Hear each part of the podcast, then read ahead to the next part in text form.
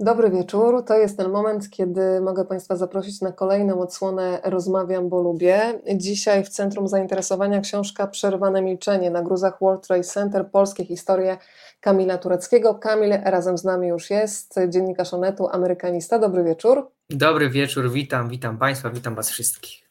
Kamil, zawsze to jest taka tradycja naszych spotkań. Proszę tych wszystkich, którzy są z nami, żeby się meldowali, w jakich miejscach w Polsce i na świecie nas oglądają. Można oczywiście komentować i zadawać pytania podczas całego spotkania, ale najpierw musimy Ciebie namierzyć, czyli przyznaj się, no bo tak naprawdę trochę jesteśmy dzisiaj u Ciebie w domu. Nie mhm. proszę Cię oczywiście o adres, ale taką przybliżoną lokalizację. No, ja mieszkam w Warszawie. W Warszawie i muszę powiedzieć, że całkiem niedaleko lotniska Chopina, więc widzę, jak sobie startują i lądują samoloty. I to też było ciekawe, bo jak pisałem książkę i gdzieś tam musiałem sobie zrobić jakąś przerwę i no, wyskoczyłem na rower. Jadę sobie tym rowerem i pierwszy raz mi się to właśnie zdarzyło, że patrzę na te samoloty i tak mówię, bezpiecznie wylądujcie, bezpiecznie dolećcie, więc y, proces twórczy naprawdę wpływa również na psychikę, ale o tym pewnie pogadamy. Dokładnie tak. Witamy pierwsze osoby na pokładzie. Witamy już Łódź. Pozdrawia nas Otwock w postaci Piotra. Dobry wieczór z Katowic mówi Magda i jesteśmy też w Białej Podlaskiej u pani Anny. Ja tradycyjnie przypominam Państwu, że można naszym spotkaniem się dzielić. Pod tymi oknami, w których nas widać, jest taki guzik jak y, polub, skomentuj, udostępnij, wystarczy nacisnąć, aby ta rozmowa w czasie rzeczywistym pojawiła się również na Państwa osi czasu. Kolbuszowa do nas dołącza, Lublin, Ursus pozdrawia i Pani Basia pisze, że też widuje te samoloty, o których mówiłeś, dołącza do nas Kraków i kolejni widzowie, pozdrawiamy też y, Pani Magdo. Kamil, no to zaczynamy opowieść o Twojej książce. Mija 20 lat od y, zamachów na World Trade Center. Ty piszesz na początku książki, lub w podsumowaniu, przepraszam, ale od tego chciałam zacząć rozmowę, że każdy z nas tak naprawdę jest w stanie bardzo precyzyjnie odtworzyć sobie ten moment, kiedy dowiedzieliśmy się o tym, co stało się za oceanem. Powiedz, jakie są Twoje wspomnienia, bo naprawdę chyba wszystkich łączy to, że to jest bardzo wyraziste, mimo że minęło 20 lat. Ja miałem wówczas 13 y, lat. Y, ja byłem chłopakiem, który chodził do, y, do gimnazjum, rocznik 8-8, więc trzeci rocznik gimnazjum. I pierwsza, pierwszy samolot uderzył w wieżę o godzinie 8.46, więc u nas w Polsce była 14.46. Mm, zatem była to ostatnia lekcja. Ja pamiętam, nasza pani nauczycielka wyszła wówczas z klasy, po jakimś czasie wróciła już blada, mieliśmy w klasie takie jeszcze stare telewizory, one były takie, takie pudła, takie sześciany jeszcze, malutkie i włączyliśmy je, rzadko to robiliśmy, e, były jakieś tam, coś było kolorowego, troszkę śnieżyło, ale jednak już widzieliśmy, już widzieliśmy te wieże. I zaczęliśmy się zastanawiać, naprawdę zaczęliśmy się zastanawiać, mimo tego, że mieliśmy dopiero 13 lat, tak naprawdę dzieci jeszcze, czy to będzie wojna, czy to już jest wojna, czy tak się właśnie zaczyna wojna, trzecia wojna światowa, no bo każde pokolenie, yy, tak myśleliśmy sobie, że ma jakąś wojnę, tak? Pokolenie moich rodziców to walczyło z, z komunizmem, pokolenie naszych dziadków z traumą II wojny światowej. No i teraz pytanie, my tak między sobą zadawaliśmy sobie naprawdę, czy to dotyczy nas, czy to z tej dalekiej Ameryki przyjdzie również do nas, do Polski, no, takie były pierwsze, pierwsze wrażenia. I później pamiętam po tej lekcji, tuż po tym, jak się skończyła lekcja, zdążyłem wejść do samochodu do rodziców, którzy po mnie przyjechali. Um, I już y, drugi samolot uderzył w drugą wieżę, i wtedy już te pierwsze relacje o tym, że to jednak nie awionetka, że to jednak nie wypadek, a coś bardziej złożonego, e, no to właśnie taka, taka narracja zaczęła, zaczęła być, że to jednak jest chyba jakiś zamach, że to nie jest po prostu przypadek, no bo drugi samolot pasażerski uderzył w drugą wieżę. I takie są moje wspomnienia. I pamiętam wtedy, że tak jak słoneczny wtorek to był w Stanach Zjednoczonych, tak samo słoneczny wtorek był na południu Polski, bo ja pochodzę z Śląska, z Rybnika, więc przy okazji pozdrawiam Rybniki, cały Śląsk. Pozdrawiamy Rybnik i pozdrawiamy Państwa w przeróżnych miejscach w Polsce i na świecie. Międzynarodowo już jest, bo mm, tutaj mignął mi między innymi pan Eryk, który nas zawsze ogląda z RPA. Widziałam też Hanower, widziałam Belgię, pozdrawiamy Państwa bardzo serdecznie. E, Kamil, e, ze mną się pewnie zgodzisz, że kiedy się patrzyło na te obrazy pokazywane przez TVN24, zresztą to też był chrzest bojowy dla dziennikarzy, prawda, e, tego dnia, no to miało się takie wrażenie, ja przynajmniej nie mogłam połączyć tego, co widzę ze zrozumieniem, bo z jednej strony na zbliżeniach nawet widzieliśmy ten samolot wbijający się w wieżę, a jednocześnie ja cały czas miałam takie wrażenie, że oglądam jakiś film katastroficzny, I mimo, że ten obraz był powtarzany po kilka razy, no to cały czas do mnie to nie dochodziło. Kiedy zrozumiałeś tak naprawdę, co się stało? W głowie tak ja, naprawdę trzynastolatka, jak mówisz. W głowie trzynastolatka, ja to zrozumiałem dopiero, dopiero wieczorem. W ogóle pamiętam, jak przyszedłem ze szkoły, ja rzuciłem torbą i zaczęliśmy oglądać właśnie, właśnie telewizję. Tak jak wspominasz, to był chrzest bojowy dla TVN24, która to stacja była dopiero miesiąc w, w, w eterze i to był chrzest bojowy dla dziennikarzy. E, bo jednak nagle się coś zdarzyło, trzeba było po prostu na żywo opowiadać o tym, co się dzieje, a przecież jeszcze sami dziennikarze tak do końca nie wiedzieli, co się dzieje. No i my następnego dnia, pamiętam, w środę, tak, mieliśmy mieć sprawdzian z matematyki. Oczywiście tego sprawdzianu nie było, bo wszyscy patrzyli e, w telewizor, wszyscy po prostu mieli oczy wlepione w ekran i oczy jak 5 złotych, co się tak naprawdę dzieje. I to był wieczór, kiedy ja zrozumiałem tak naprawdę, że że to nie jest przypadek, że to nie jest jakaś gra i zrobię load game nagle i po prostu będę mógł wrócić do czegoś, co było sprzed kilku godzin, tylko to się naprawdę stało i teraz jest, żyjemy w nowym troszkę świecie. I pytanie, jak się zachować, bo y, czy to będzie dotyczyć nas wszystkich? I następnego dnia, pamiętam w szkole też o tym wszystkim rozmawialiśmy. Te lekcje wyglądały troszkę jak wyglądały. Nie nauczyliśmy się zbytnio, bo wszyscy dyskutowali o tym, co się stało. I, i, i, I wtedy tak naprawdę dowiedzieliśmy się o takim tworze jak Al-Kaida, dowiedzieliśmy się o kimś takim jak Osama Bin Laden, bo to w kolejnych godzinach, w kolejnych dniach te nazwy, te nazwiska gdzieś tam zaczęły się, zaczęły się pojawiać. I no tak wyglądały te pierwsze godziny, pierwsze dni w moim przypadku. Państwo komentują też na bieżąco i tak jak wspominaliśmy, faktycznie każdy bardzo dokładnie, mimo że minęło 20 lat od tamtych wydarzeń, pamięta co tego dnia w tym momencie robił. Pani Jola wspomina, że była wtedy na placu bankowym, e, tam ją została ta potworna wiadomość i później brała udział w uhonorowaniu przez Warszawę bohaterskich amerykańskich e, strażaków. E, powiedz, Kamil, kiedy tak naprawdę zdecydowałeś, że chcesz opisać te wydarzenia z perspektywy Polaków, tych, którzy mieszkają za oceanem od lat, a także tych, którzy pojechali tam na chwilę? Ta wizyta w Stanach Zjednoczonych miała być jakimś czasami dla niektórych wakacyjnym przerywnikiem, prawda? Bardzo ważna jest chyba Twoja wizyta w muzeum upamiętniającym ofiary zamachu. Tak jest, ale zaczęło się w zasadzie od października 2018 roku, kiedy opisałem w Onecie mm, serię, czy rozpocząłem serię artykułów o możliwych gigantycznych odszkodowaniach dla Polek i Polaków e, w którzy pracowali w toksycznych warunkach przy oczyszczaniu um, tego, co pozostało po World Trade Center, tak naprawdę po dawnym kompleksie. Um, dlaczego w ogóle można było uzyskać odszkodowania? No, podstawą do uzyskania odszkodowań były um, wypowiedzi władz federalnych amerykańskich, które to twierdziły, że mm, to, co jest w powietrzu, ten pył, kurz i tak dalej, to, co się pali, to w ogóle nie jest groźne dla zdrowia. No, rzeczywistość to wszystko zweryfikowała. Um, I y, też można powiedzieć od razu, no ale dobrze, jak powiązać te wszystkie jakieś tam choroby mm, y, z tym, co się działo przy World Trade Center, tak? Y, no, gremium lekarzy uznało i później Uniwersytet Cambridge także, że y, no, nie ma przypadku, że to należy ze sobą wiązać. W związku z tym, kiedy zacząłem to opisywać, y, zgłosiło się do mnie no, w ciągu roku około 100 osób i w tym momencie gdzieś tam lampka mi się zapaliła nad głową, że to jest temat, że tych historii polskich związanych z World Trade Center jest naprawdę dużo. I później faktycznie, rok później, w październiku 2019 roku, czyli tak naprawdę tuż przed wybuchem pandemii koronawirusa, e, byłem w Nowym Jorku mm, i e, byłem w Muzeum World Trade Center. I Amerykanie stworzyli tam miejsce wiecznej pamięci. Wtedy pomyślałem sobie, że, że warto by było stworzyć coś podobnego w Polsce. Ok, może nie od razu muzeum, ale coś takiego, co by upamiętniało mm, mm, Polki, Polaków, którzy, e, którzy albo zginęli w trakcie zamachów, albo którzy e, no, cudem ocaleli, którzy, którym udało się gdzieś tam z tego, z tego piekła wyrwać.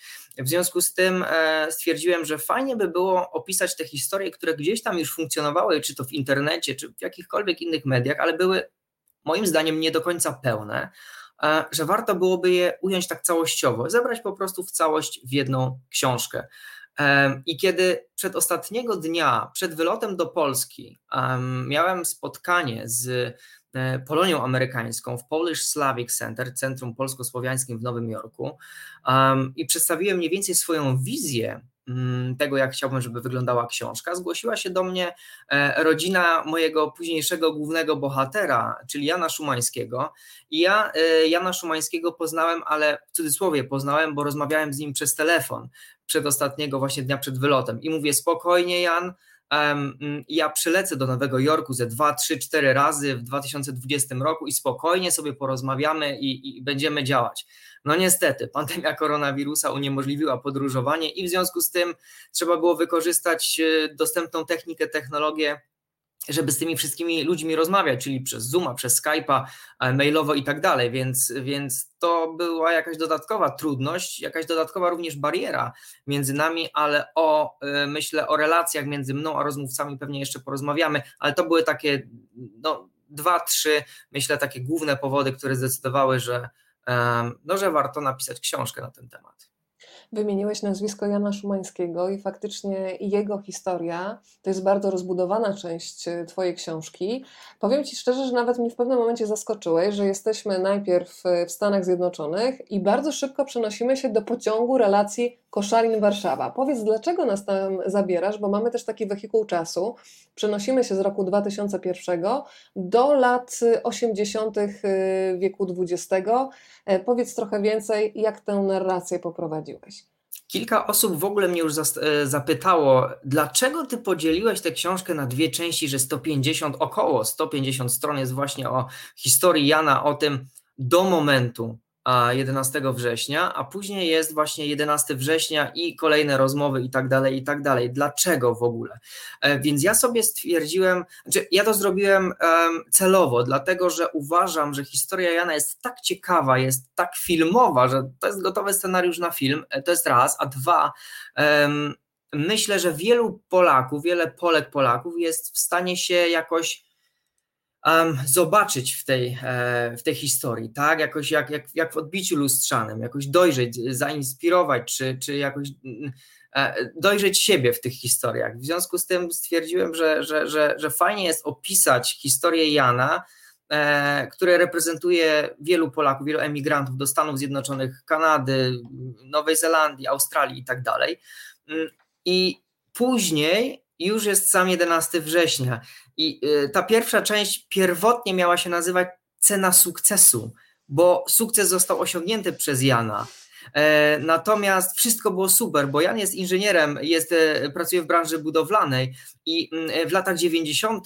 to, jak wyglądał Nowy Jork, jak wyglądała infrastruktura, jakieś drogi, mosty i tak dalej, to w dużej mierze jest e, jego zasługa.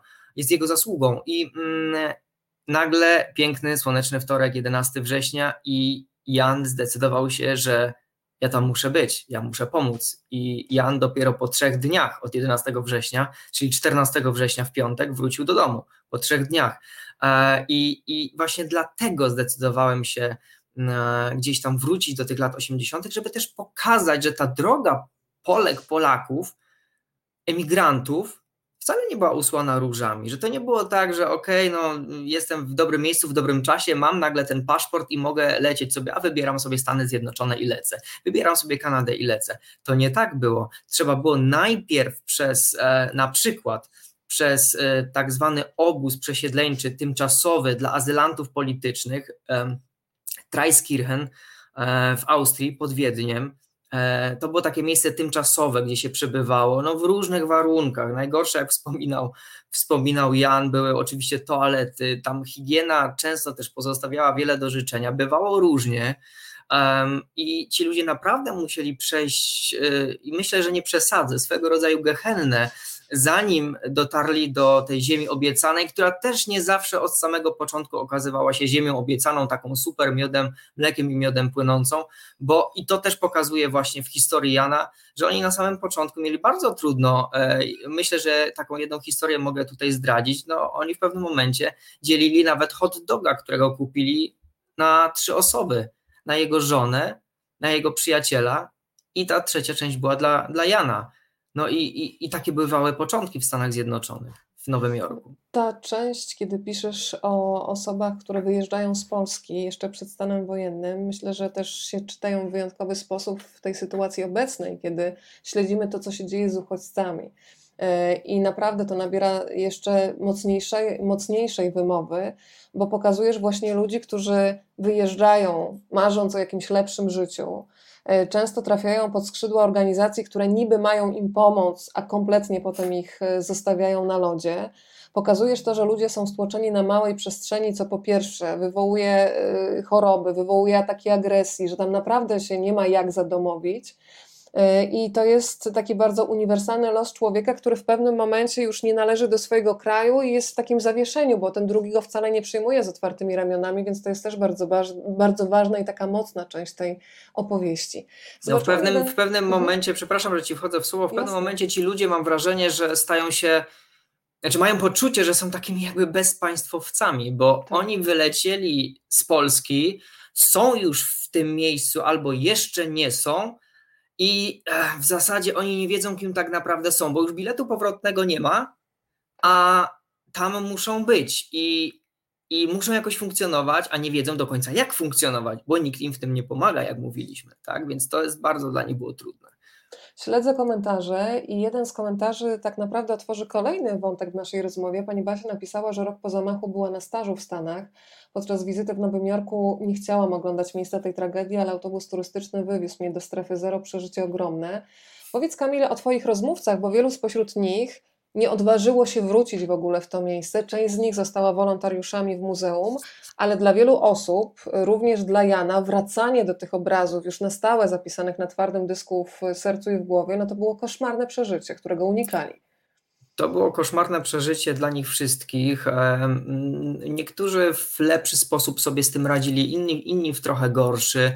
E, każdy jakoś, ale no na przykład Jan e, do dzisiaj on nie jest w stanie wejść do Muzeum World Trade Center. E, kiedy przyjeżdża do niego rodzina, przyjeżdżają znajomi przyjaciele, on ich oczywiście oprowadzi po strefie zero. On im pokaże, no tutaj jest muzeum, widzicie, tutaj jest to, tutaj są te baseny w miejscach, w których stały wieże, ale on do muzeum nie wejdzie. Ja pytam Jan, ale, ale dlaczego nie wejdziesz akurat tam? Powiedział mi, to dość proste. E, w Muzeum World Trade Center są artefakty, są e, rzeczy, które ja tam przynosiłem. Tam jest na przykład szyba z 82 piętra, jedyna szyba nierozbita. To jest niewiarygodne, którą... że ona się zachowała, prawda? Oczywiście, że tak. I, I, właśnie Jan wspomina, że on ją zobaczył na takiej górze, górze gruzu i widzi, że coś się, że tym czymś się odbija światło słoneczne i razi niektórych ludzi pod, pod jakimś tam danym kątem, tak? I mówi, no to jest coś niebywałego, co to jest? No i doszli tam do tego, też musieli uważać, bo nie mogli po tym gruzie wejść, bo mogło się to wszystko zawalić. Trzeba było po prostu odpowiednią taktykę jakąś podjąć i, i, i obmyślić, żeby, żeby do tego dojść. No i dotarli do tej, do, do tej szyby. Tych e, różnych artefaktów, rzeczy zostawionych w Muzeum World Trade Center, a przyniesionych przez Jana jest naprawdę sporo i powiedział mi wprost, e, Kamil, ja nie wiem, jak ja bym zareagował, jak ja bym znów to zobaczył, znów te obrazy, znów by to wszystko do mnie wróciło. Ja nie wiem, jakie emocje by mną targały, więc y, ja tam nie wejdę. Mówię, jak długo? Nie wiem. Po prostu nie wejdę to y, jak wyglądała praca na miejscu po, tej, po zamachu, tak naprawdę pokazują też słowa, kiedy Jan mówi, kiedy pracowaliśmy na zewnątrz, nikt nie był pewien, czy chodzimy po terenach w pełni wypełnionych gruzami, czy tylko po czymś, co ledwo się trzyma. Nikt nie wiedział, czy pod spodem nie ma przepaści i tak naprawdę y, też zdjęcia, które są częścią Twojej książki, ja pokażę Państwu jedno z nich i przy okazji zobaczą też Państwo bohatera, o którym rozmawiamy. Rozmawiamy, czyli Jana Szumańskiego. E, tutaj akurat widzimy Washington Street, e, ściana wieży południowej po zamachu na World Trade Center. No ale ty pokazujesz, Kamil, w tej opowieści, że tak naprawdę każda praca to najpierw trzeba było w ogóle dotrzeć, w jakiś sposób dojechać do gruzowiska, żeby zacząć odgruzowywanie. Przecież prace, z tego co pamiętam, zaczęły się we wrześniu i przez kolejne miesiące ekipy schodziły piętro po piętrze, tak naprawdę dochodząc do tego y, poziomu zero po wielu, wielu miesiącach pracy. Po wielu miesiącach pracy i, i, naprawdę tutaj trzeba było mieć e, sporą wiedzę inżynierską, sporą wiedzę e, dotyczącą branży budowlanej, tego wszystkiego, jak takie rzeczy mogą się zachowywać. To też, było, to też była dla Jana swego rodzaju nowość, no bo on się uczył budować, a nie sprzątać to, co jest zniszczone, ale jednak miał wiedzę dużo większą na ten temat aniżeli e, inni ludzie.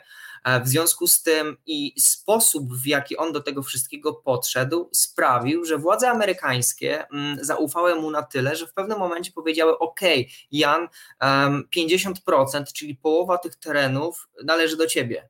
Ty, ty to nadzorujesz. Działaj, i e, sprzątaj z całą ekipą, zobaczmy jak to będzie wyglądać. No i e, w zasadzie ekipa Jana i, i, i, firma, w której pracował, się najlepiej z tym wszystkim e, no, uwinęła, jeżeli można w ogóle tak, tak o tym powiedzieć, e, bo to były trudne rzeczy. E, raz, że trzeba było jakoś to uprzątnąć, dwa, że no, powiedzmy sobie wprost, w, w tych gruzach też były ciała albo fragmenty ciał i um, no tego nie można było, było po prostu wziąć na, na koparkę i gdzieś tam wyrzucić, e, tylko z tym trzeba było się tak jakoś obchodzić no, po człowieczemu, jakoś normalnie, tak, Zachować z godnością. Ofiar, prawda? Oczywiście, oczywiście, w związku z tym to, to nie były łatwe rzeczy, a później trzeba było przywrócić jakoś tę strefę zero do względnej przynajmniej normalności normalności mam tu na myśli odbudowę, nie wiem, linii metra na przykład, tak? To już jest dalszy etap po uprzątnięciu. E, takie prozaiczne, proste rzeczy, jakoś właśnie, nie wiem, stworzenie jakichś chodników konkretnych, e, e, zasadzenie jakichś drzew wokół, krzewów i tak dalej, zazielenienie tego terenu wokół. E, to były tego typu rzeczy i, i to też wcale nie było łatwe. No i e, stworzenie na samym końcu odbudowa tak naprawdę e, linii metra i te pierwsze, mm, e, te pierwsze jakoś, jakoś konstrukcje to właśnie tworzyła również ekipa Jana. Później prace wykończeniowe należały już do, do kogoś innego. E, to były no, przerażające momenty i przerażające, y, y, tragiczne chwile dla tych wszystkich, którzy tam, którzy tam pracowali i te, jestem absolutnie przekonany, że te obrazy zostają z nimi, zostaną z nimi już na zawsze. Tak, to jest bardzo ważna rzecz, którą ty podkreślasz w książce, że tak naprawdę ta data, 11 dzień września 2001 roku, była dopiero początkiem koszmaru dla kolejnych tysięcy osób.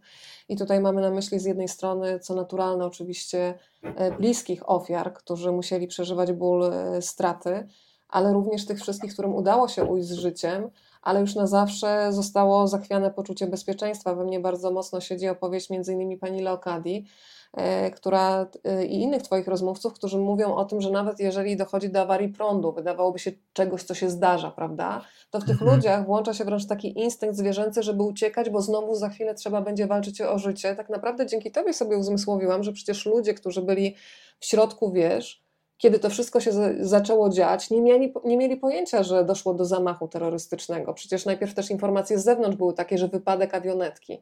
Część z nich myślała, że to może trzęsienie ziemi, pożar, ale myślę, że o zamachu mogli pomyśleć nieliczni e, i bardzo siedzi we mnie to zdanie jednej z Twoich e, rozmówczyń mm, e, czy rozmówcy, który mówił o tym, że no w takich sytuacjach przy szkoleniach przeciwpożarowych bardzo często mówi się pracownikom, że należy czekać spokojnie na komunikaty, żeby nie wpadać w panikę. A w tym konkretnym przypadku czekanie na jakikolwiek komunikat no było brutalnie mówiąc czekaniem na śmierć. To było czekaniem na śmierć i te obrazki zostają z tymi wszystkimi ludźmi na długo już na zawsze. I, i, i zespół stresu pourazowego to było coś zupełnie oczywistego. To dotyczyło każdej osoby tylko w różnym wymiarze, w różnym zakresie.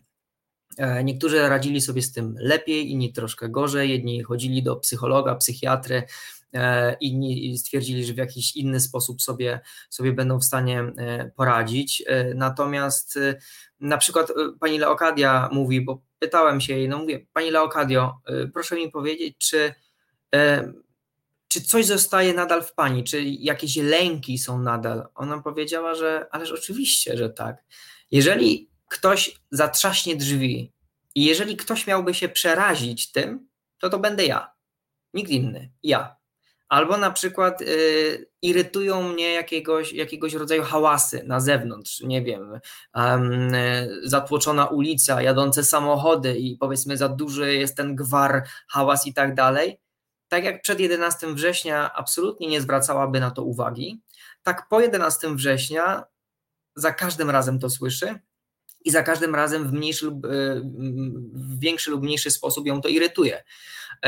Więc, więc to są tego typu rzeczy. 11 września właśnie, kiedy pani Leokadia ostatecznie dotarła do domu, to oczywiście nie zasnęła, jeszcze długo, długo nie potrafiła spać, ale tej nocy z jednej strony łóżka położył się obok niej jej syn, po drugiej stronie łóżka jej mąż. Oni oczywiście zasnęli, okno było otwarte i w pewnym momencie, dodajmy, że jej, um, że jej dom był oddalony o 15, około 15 kilometrów od, od strefy zero, I e, przy tym otwartym oknie nagle było czuć jakiś swąd, odór, spaleniznę i tak dalej. Wówczas pani Leokadia zerwała się na równe nogi i powiedziała, zaczęła budzić swojego męża i powiedziała, że to się znów dzieje, oni chcą dokończyć dzieła, oni znowu nas atakują, to się znowu dzieje, tak? Więc jakaś taka panika E, właśnie wtedy się zaczęła w tych ludziach, że coś, że ci terroryści chcą właśnie dokończyć dzieła i że chcą ich zaatakować i że chcą zniszczyć tak, Stany Zjednoczone i zabić wszystkich ludzi. Mm, I wtedy mąż pani Leokadi włączył TV i już właśnie w telewizji mówiono, że szanowni nowojorczycy, e, zachęcam, żeby się uspokoić względnie, bo to nie jest żaden nowy atak, tylko to są po prostu dym, tak, i, i spalenizna tego wszystkiego, co się właśnie paliło, e, te wszystkie sprzęty, komputery, kable, e, no wszystko, co mogło, to się paliło, więc e, ten dym, ten kurz i to wszystko dotarło nawet właśnie 15 kilometrów dalej od, od, od strefy zero. A, więc ta panika e, była w tych ludziach właśnie, zaczęła się od 11 e, września, już właśnie od wieczora. E, powiedziałaś o tym dymie i pan Jan Szumański opowiada w Twojej książce, że faktycznie ten dym unosił się nad strefą zero i nad okolicą przez kilka dni. Mhm. Jak tutaj nawet mamy podpis przy okazji zdjęć, że trudno było ocenić już czasami, czy to jest dzień, czy to jest noc, ponieważ cały czas ludzie mieli wrażenie funkcjonowania w jakiejś takiej mgle. Y, powiem Ci, że też y, te wielkie, przerażające historie zapamiętuje się przez detale i we mnie bardzo mocno została opowieść z tego, co pamiętam Jana Demczura, czyli człowieka, który został zakleszczony w windzie wraz ze swoimi współpasażerami. Natomiast on już schodząc, kiedy udało się opuścić tę windę, zaraz Cię poproszę, jeżeli możemy powiedzieć, jak to się udało mhm. zrobić, żebyś opowiedział, ale ten fragment, kiedy on mówi, że pomyślał jeszcze o tym, że trzeba podlać kwiaty, bo nie wiadomo, kiedy ktoś do nich dotrze po tej awarii, po tym pożarze w budynku, no bo nie przypuszczał, że chodzi o zamach terrorystyczny i on jeszcze zdążył schodząc podlać kwiatki. Taki detal, który pokazuje, że czasami wręcz tak, no wydawałoby się, surrealistycznie się zachowujemy, a jednak on to zapamiętał i ta opowieść też zostaje bardzo mocno w człowieku po tej książce. Właśnie dlatego wydaje mi się, że takie niewinne myślenie, brak świadomości tego, tak. co się może stać, e, też poniekąd tych ludzi uratował bo my teraz z perspektywy czasu doskonale wiemy, że to była walka e, no, o życie, że to była walka e, nie tylko czasem, wa, tak, właśnie nie tylko ze strachem, ale właśnie walka z czasem, tylko że oni byli absolutnie nieświadomi tego. I myślę właśnie, że ta niewiedza ich też uratowała, bo gdyby oni wiedzieli, że za kilkanaście czy za kilkadziesiąt minut ta wieża się zawali, to myślę, że oni by byli, byliby tak sparaliżowani, że, że nie wyszliby z tego cało. Natomiast im się ostatecznie udało i faktycznie są takie momenty, jak właśnie Jan Demczur, który podlewa kwiatki, no bo przecież szkoda, co się z nimi może stać, kurczę, no to trzeba je podlać, bo przecież zwiędną, nie wiadomo, kiedy ktoś tu znowu wróci, zanim przecież pożar zostanie ugaszony i tak dalej. Także to są tego, tego typu rzeczy. A jak Jan Demczur się w ogóle mm, wydostał? To jest historia, która po raz pierwszy została mm, opisana jeszcze w październiku 2000 2001 roku, czyli miesiąc po tragedii, przez, przez dziennikarza New York Timesa e, po raz pierwszy, e, choć nie aż tak szczegółowo. E, chodzi o to, że właśnie kiedy samolot uderzył w wieżę, Wówczas Jan Demczur był w windzie. Ta winda zaczęła spadać. Ktoś bardzo szybko wcisnął przycisk stop, ale ta winda już spadła o kilkanaście kondygnacji. No i nagle otworzyła, oni otworzyli drzwi i zobaczyli napis cyfry, liczbę 50. E, Jan, Dem, Jan Demczur powiedział wtedy, no, jesteśmy na 50 piętrze. E, zaczęli się zastanawiać, ma ktoś jakiś nożyk albo coś, żeby można było jakoś, nie wiem, próbować w tej ścianie coś zacząć dłubać i, i, i może jakąś dziurę spróbujemy, tak, utworzyć. E, no nikt niczego takiego nie miał. A że Jan Demczur był osobą, która myła okna w, no i drzwi zewnątrz, wewnątrz e, w budynkach World Trade Center, no to miał przy sobie narzędzia, miał przy sobie myjkę, no, taką ściągaczkę, tak, do, do mycia, wycieraczkę do, do okien. Um, i najpierw zapukał, on też pracował wcześniej w branży budowlanej, dlatego delikatnie zapukał w, w ścianę i pomyślał tak, no po odgłosie poznał, że to jest płyta kartonowo-gipsowa.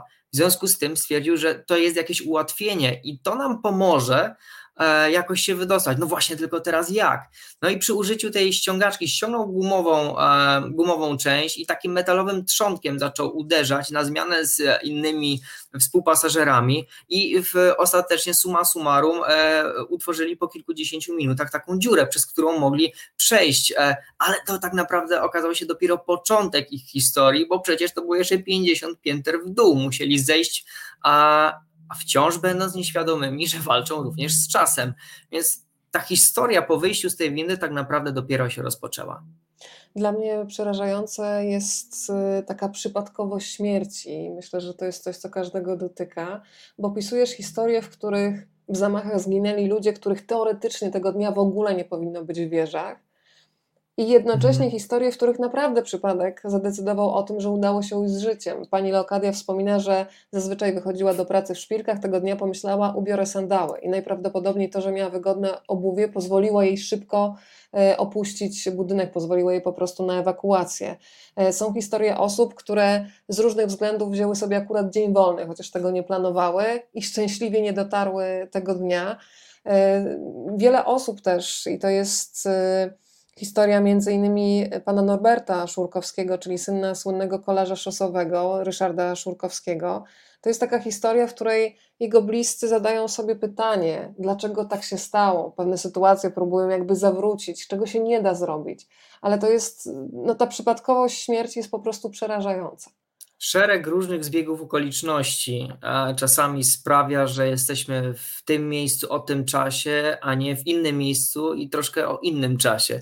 E, I ta przypadkowość śmierci właśnie też mi samemu uzmysłowiła, jak, jak, jak to jest bardzo przerażające, bo w przypadku Norberta Szurkowskiego, no to e, razem jadł ze swoją żoną Uszulą śniadanie. Uszula skończyła pierwsza, już wyjeżdżała do pracy. Odruchowo wzięła portfel z, z szafki, w którym to portfelu było, była ID, była wejściówka Norberta Szurkowskiego do mm, wieży World Trade Center.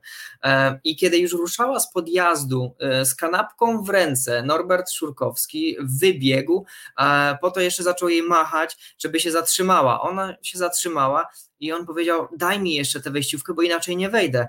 E, ona mu ją dała i on jeszcze tak na, na, na pożegnanie, tak przed szybą e, samochodu przed nią, tak pomachał na zasadzie, Garrett, mam to. E, I to, były, I to był ostatni gest, ostatni raz, kiedy go widziała. I do dzisiaj sobie, mm, sobie gdzieś tam E, wmawia, czy, czy mówi sama sobie, że, że, że to być może jakaś jej wina albo coś, że, że, tak się stało, że gdyby ona odjechała szybciej, e, to on nie no zdążyłby do World Trade Center. Każdy z nas by rozpatrywał oczywiście te alternatywne scenariusze, chociaż no więc właśnie. to jest czyja wina. E, ogromne wyrazy współczucia mhm. dla wszystkich rodzin ofiar. Mm, zastanawiam się właśnie, kiedy mówimy o tym bezsensie śmierci, kiedy rozmawiałeś ze swoimi bohaterami, bo to są takie sytuacje skrajne, graniczne. Mhm. Ilu z Twoich bohaterów odnalazło jakiś spokój w wierze, a ilu tę wiarę straciło? Bo myślę sobie, że po tego typu wydarzeniach to można mieć jednak pretensje do Boga, Dlaczego na przykład nie zawróciłeś tego samochodu? No ja, ja, wiem, że to są takie pytania, które się zadaje na głos i, i każdy ma też inne podejście do wiary, mhm. ale zastanawiam się, ile osób było w stanie wygenerować właśnie tych, które być może ocalały, jakąś taką wdzięczność, że się udało, a z drugiej strony jak wiele osób się odwróciło, ponieważ no, miało takie wrażenie, że no, doszło do czegoś, czego po prostu nie jesteśmy w stanie pojąć rozumem. Oczywiście każda śmierć boli człowieka, ale coś takiego w takich okolicznościach no, jest taką traumą, która zostaje na lata. Więc ja powiem tak, co człowiek, to inne podejście tak naprawdę. W przypadku pani Leokadii e, myślę, że ona w ogóle traktuje mm, swoje ocalenie jako świadectwo, świadectwo wiary. Um, ona jest wolontariuszką w Muzeum World Trade Center obecnie i ona opowiada o tym, jakie wiara pomogła um, uciec e, z, z wież World Trade Center, z wieży World Trade Center, z wieży północnej. Um, ona uciekała z 82 piętra e, i powiedziała, że e, kiedy z, kiedy była w takich momentach no, newralgicznych, takich granicznych, nazwijmy to, um, kiedy na przykład nagle zobaczyła przed sobą ścianę dymu, nie wiedziała, co, co było za. Powiedziała, że to trwało tak naprawdę ułamki sekund, ale ona znalazła w sobie jakiś taki spokój, nagle wewnętrzny spokój, wynikający również z jej wiary, że Panie Boże, jeżeli mam w tym momencie umrzeć, to ja cię proszę, żeby ta śmierć była lekka. I ona w tym momencie, kiedy gdzieś tam sobie to wszystko jakoś poukładała w głowie, ona przekroczyła ten, czy, czy, czy zrobiła kilka kroków za tę ścianę dymu, nie wiedząc, co jest za. A za się okazało, że był taki hol, który, którym można było jeszcze przejść e, w dół, tak? Ale zaufała jakby gdzieś tam sobie, swojej intuicji, e, przeznaczeniu, e, w jej przypadku Bogu no i mogła przejść. Natomiast na przykład syn pani Marii Jakubiak planował być księdzem. Po śmierci swojej mamy z tych planów zrezygnował. Więc y, no, każdy ma jakieś inne podejście, każdy ma jakieś inne, inne do tego, no właśnie podejście, więc, więc jedni mm, myślą, że właśnie dzięki Bogu się uratowali, a inni twierdzą właśnie w drugą stronę, że, że, że gdyby było tak jak gdzieś tam się niektórzy ludzie wierzą, no to by tej na przykład tragedii nie było, tak? No to, to wszystko zależy od podejścia. Kamil, wspomniałeś panią Marię Jakubiak. Y, to też jest taka historia, która bardzo mocno zostaje w głowie, bo pani y, Maria omal nie zginęła w spadającej bez żadnej kontroli windzie y, wcześniej, prawda, przed y, zamachem na World Trade Center, prawda? I znowu tu można takie słowa, kiedy ona z tego co pamiętam usłyszała od kogoś z rodziny, rzuć pracę w tym miejscu, prawda? I znowu pewnie no, człowiek wałkuje się rzeczy scenariusze, co by było gdyby, gdyby ten ktoś zrezygnował, co, co jest y, no, bardzo trudno się od takiego myślenia uwolnić, prawda? Ale co ciekawe, każdy z pracowników mówił, że yy, ale o czym wy mówicie, to jest najbezpieczniejszy budynek na świecie, tu nie może się nic złego stać. Yy, więc więc yy, dlatego też później Maria Jakubia, która bardzo lubiła swoją pracę, powróciła do niej po, po, po kilku tygodniach, e, ale już windą nigdy nie jeździła sama. Zawsze z, w towarzystwie swoich koleżanek z biura, no żeby było raźniej, żeby nie była sama. Mm, zjeżdżały czy to po lunch, czy, czy po coś innego, bo no, na 90 któreś piętro no, nie było możliwości, żeby wejść po schodach. No, znaczy, teoretycznie była, ale jak, bardzo, jak długo by to trwało więc y, de facto trzeba było wjechać windą najpierw do 70 chyba czwartego piętra, o ile dobrze pamiętam, a później trzeba było przejść w inne windy, tak zwane windy regionalne czy tam lokalne i które to rozwoziły na poszczególne, poszczególne piętra. E, więc dla Marii Jakubiak, i, która w zasadzie nie zdążyła sobie tak tego wytłumaczyć, ale przede wszystkim dla Leokadii Głogowskiej 15 sierpnia, bo Wtedy miał miejsce incydent też spadającej windy, w której to była i Leokadia Głogowska i Maria Jakubiak. E, no to było jak takie ostrzeżenie, tylko no kto wtedy traktował to jako ostrzeżenie. Tak. No, no, nikt nie wiedział, co się stanie 11 września. Dopiero później, z perspektywy czasu, Leokadia Głogowska e, stwierdziła, że to było ostrzeżenie i właśnie Leokadia o tym opowiada, że kiedy w, po 11 września pojawiały się gazety, że szukają jedną, drugą czy trzecią osobę um, i znalazła tam zdjęcie, patrzy, Marek, jej, jej mąż podrzuca i, i, i pani Leokadia mówi, Marek, ale to jest, to jest ta kobieta, z którą ja miesiąc temu byłam w windzie. A, a, a skąd ty to wiesz? No bo ja ją poznałam, e, generalnie jakoś przypatrzyłam się jej, bo e, mówiła troszkę wschodnim akcentem, po angielsku i e, ze wschodnim akcentem i e, miała taką urodę, raczej słowiańską. I nie rozmawiałyśmy ze sobą, ale, ale to była ona. Więc naprawdę to są niezwykłe sytuacje. Kamil, dzięki Twojej książce też sobie uświadomiłam, że tak naprawdę ilość ofiar mm, przy zamachach na World Trade Center mogła być jeszcze większa. Przypomnę, że zginęło 2996 osób, ponad 6 tysięcy zostało rannych. Piszesz o tym, że każda z wież to było w ogóle jakby dwa osobne miasteczka, zaludnione przez dziesiątki tysięcy pracowników, którzy spędzali tam czas przez co najmniej kilka godzin dziennie. Mówiliśmy o tych dwóch osobnych miasteczkach, nawet te wieże miały dwa inne kody pocztowe, na co zwracasz uwagę. Ale co bardzo istotne, piszesz, że tego dnia, 11 września, szczęśliwie, jeżeli w ogóle można użyć tego słowa w tym kontekście, ale jednak szczęśliwie, bo mogło zginąć znacznie więcej osób. Tego dnia w wieżach World Trade Center było znacznie mniej osób niż zazwyczaj mhm. tam przebywało. Z czego wynikało to, że e, faktycznie znacznie mniej osób e, było obecnych tego dnia w pracy? E, myślę, że to, co zaraz powiem, gdzieś tam zada kłam wszystkim teoriom spiskowym dotyczącym tego, że o, jak to się stało, że nagle w World Trade Center 11 września tylko jedna trzecia załogi była obecna, a dwie trzecie nie. A y, odpowiedź na to jest y, dość prosta. Po pierwsze, e, dzień wcześniej, czyli 10 września, e, miał miejsce mecz futbolu amerykańskiego, ponoć bardzo ważny, pomiędzy Denver Broncos a New York Giants w Denver. I ten mecz rozpoczął się bardzo późno, a że różnica czasowa, o ile dobrze pamiętam, dwóch godzin, no to sprawiało, że ten mecz również czasu nowojorskiego bardzo późno się kończył. I Amerykanie, którzy byli żywo zainteresowani, Nowojorczycy, tym meczem, no zdecydowali, że następnego dnia, czyli 11 września, wezmą sobie dzień urlopu. To po pierwsze. Po drugie, 11 września odbywały się w Nowym Jorku mm, e, prawybory i e, dużo osób było wolontariuszami tym dniu. A jak się jest wolontariuszem, to często gdzieś tam albo się dostaje z pracy dzień wolny, albo, albo po prostu bierze się urlop, więc też nie było w budynku World Trade Center. No i po trzecie, najmłodsi e, rozpoczynali właśnie rok szkolny. E, I e, rodzice chcieli być z swoimi dziećmi, towarzyszyć im w drodze do szkoły, w, w tym ważnym dla nich, pewnie stresującym pierwszym dniu. Więc terroryści atakujący World Trade Center nie mogli tego przewidzieć, e, tych trzech rzeczy zrobili ogromne spustoszenie. Zginęło, jak wspominałaś, tyle osób i, i jeszcze, jeszcze więc, większa liczba ludzi została ranna. Natomiast jestem absolutnie przekonany o tym, że terroryści liczyli, że w, w budynkach World Trade Center będzie znacznie większa liczba, większa liczba ludzi i um, te spustoszenie, ta siła rażenia ich będzie znacznie większa.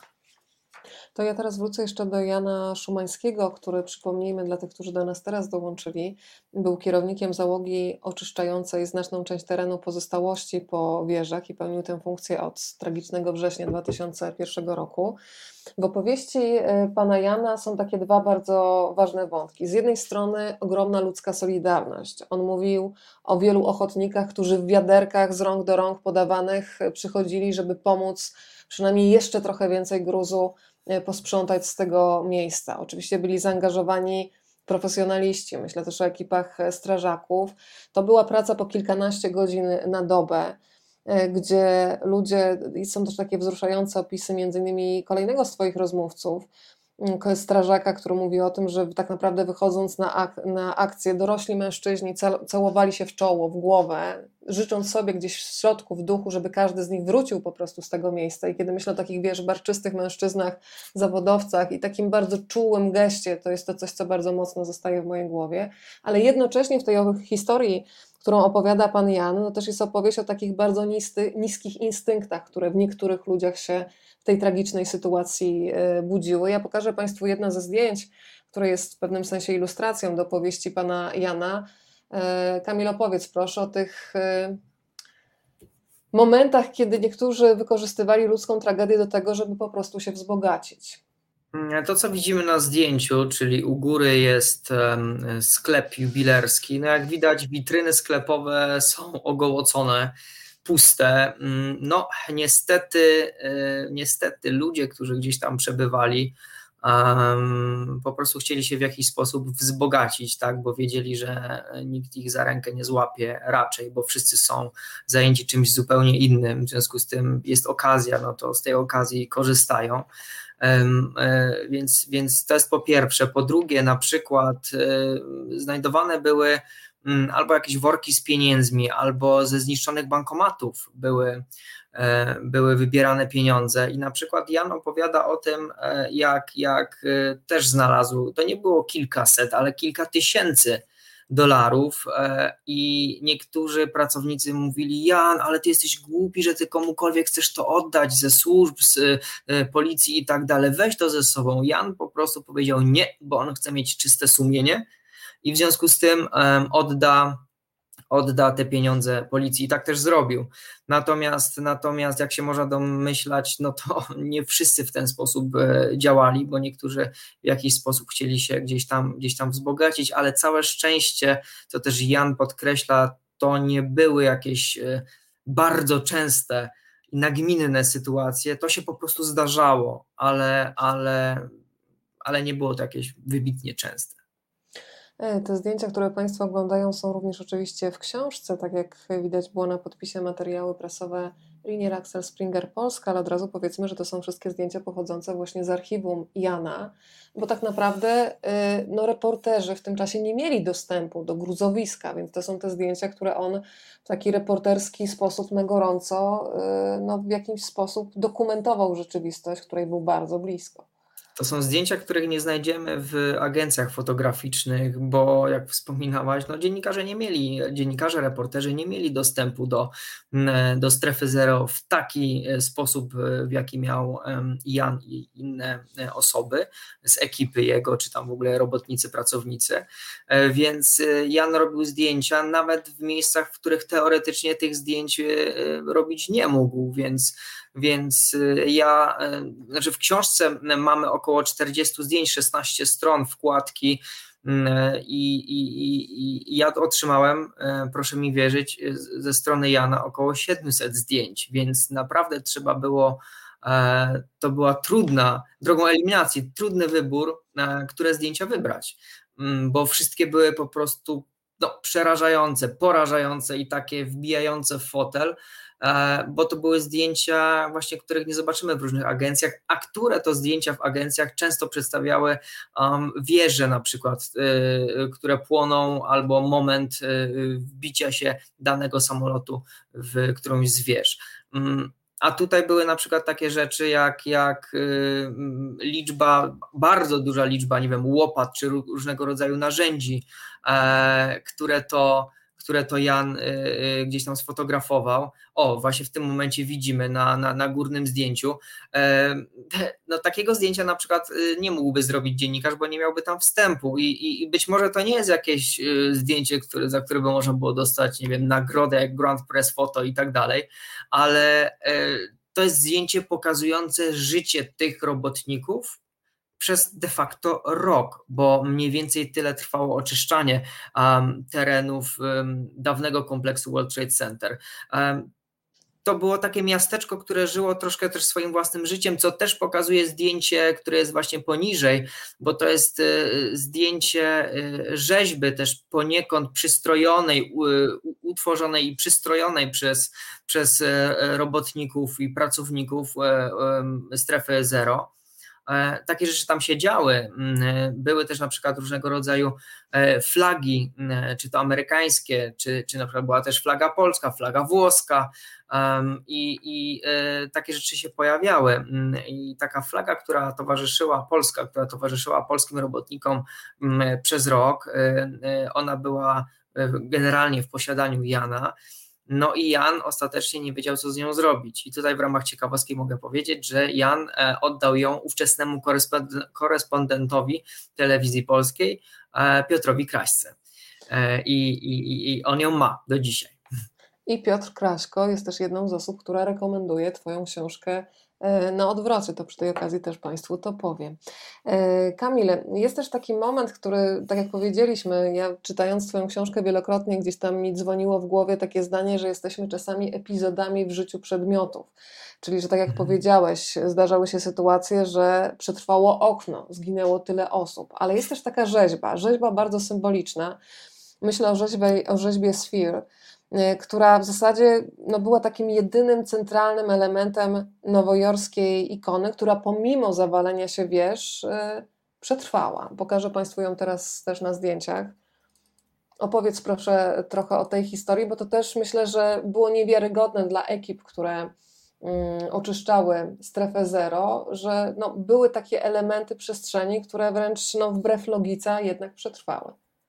Po kilku tygodniach odgruzowywania terenów, właśnie oczom pracowników, robotników pojawiła się, czy ukazała się rzeźba Sphere. Encyklopedyczna definicja to była taka bryła symbolizująca światowy pokój, który y, no, wówczas, kiedy ta bryła została jakoś tam nadszarpnięta, poniekąd zniszczona, po trochu przynajmniej, no to, mm, to miało symbolizować światowy pokój, ale kiedy robotnicy na to patrzyli, jak ona jest zniszczona, ale, e, e, ale ona wciąż trwała, tak, bo ją można było odbudować, no to mimo wszystko myśleli, że ten światowy pokój jest bezpowrotnie stracony. I to było takie, to było takie metaforyczne, bardzo symboliczne, ale z drugiej strony e, był to jakiś wyraz nadziei, bo skoro nie została zniszczona całkowicie, to być może jest szansa na również odbudowę tego światowego pokoju.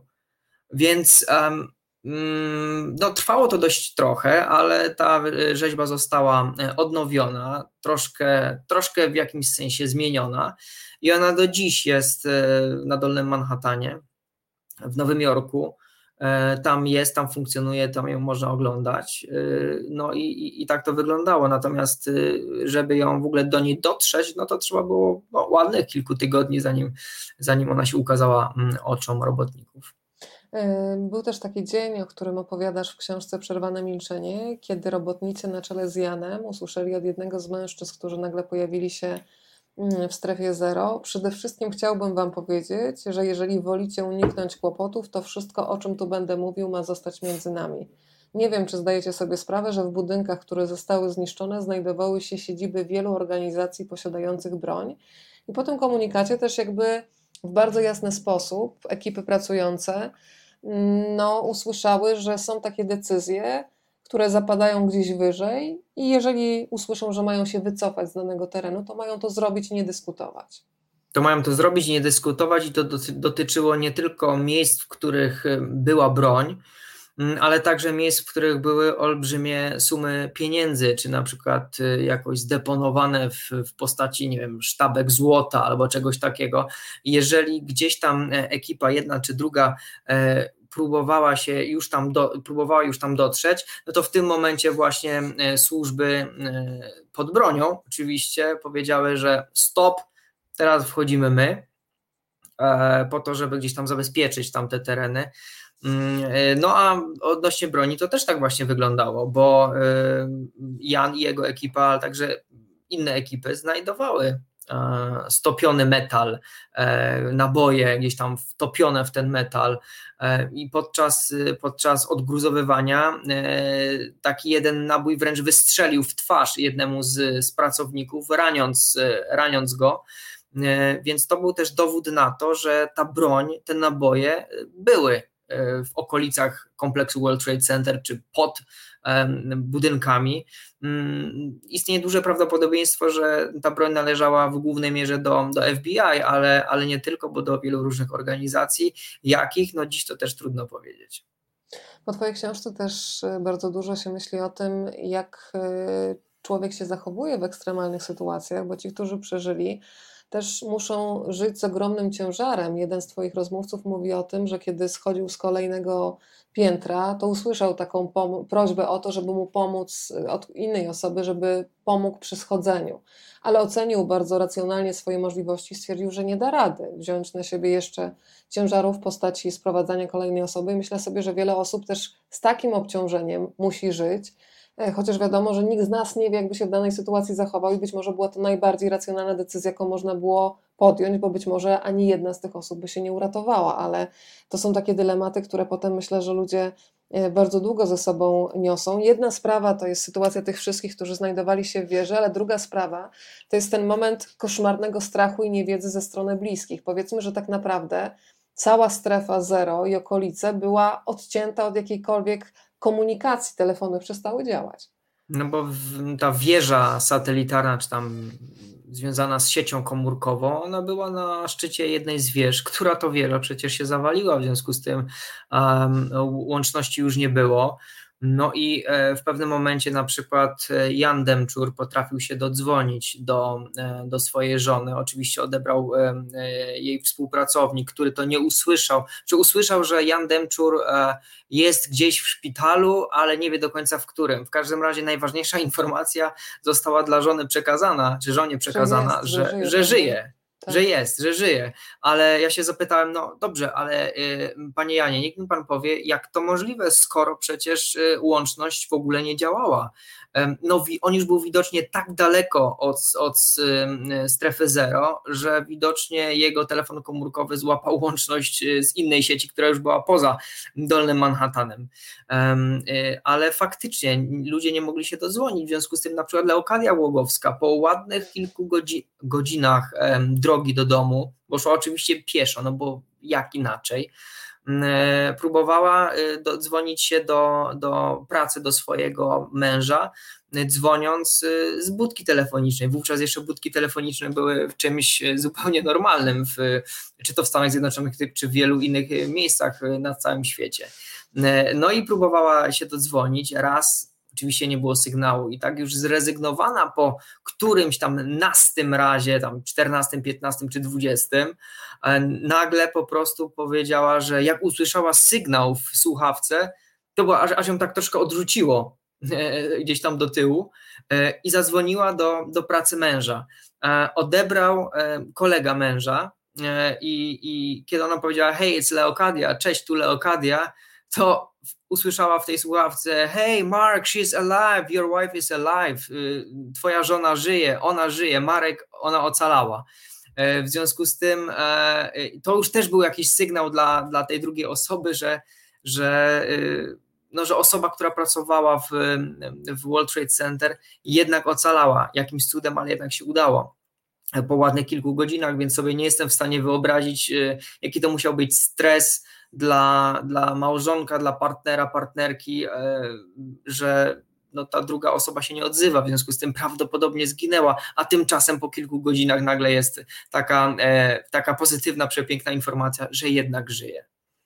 W tej opowieści Leokadii, wiesz co, zwróciłam jeszcze uwagę na taką drobnostkę, którą sobie zawsze biorę do serca, bo pokazuje, że w każdej traumatycznej sytuacji są ludzie, którzy czasami nawet drobnym gestem e, są w stanie dać człowiekowi nadzieję.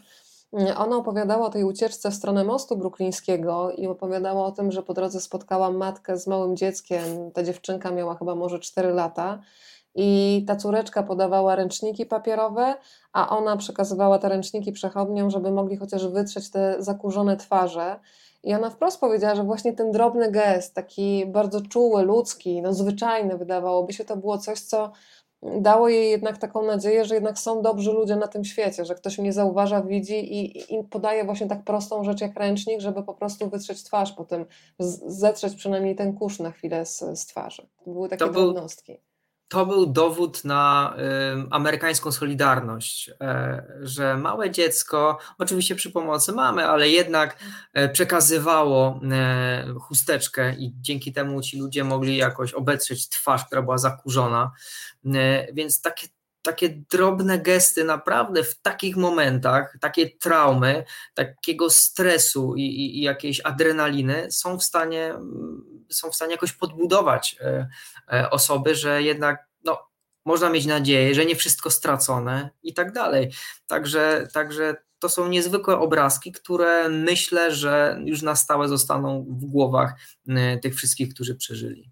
Tutaj też mamy zdjęcie z archiwum pana Jana, kiedy na miejsce mhm. prac przyjeżdżali też, no nazwijmy rzecz wprost, no celebryci, aktorzy, ale którzy e, zakasywali często rękawy, żeby na przykład podawać robotnikom śniadania, żeby najzwyczajniej w świecie mieli siłę, bo to była praca po kilkanaście godzin dziennie.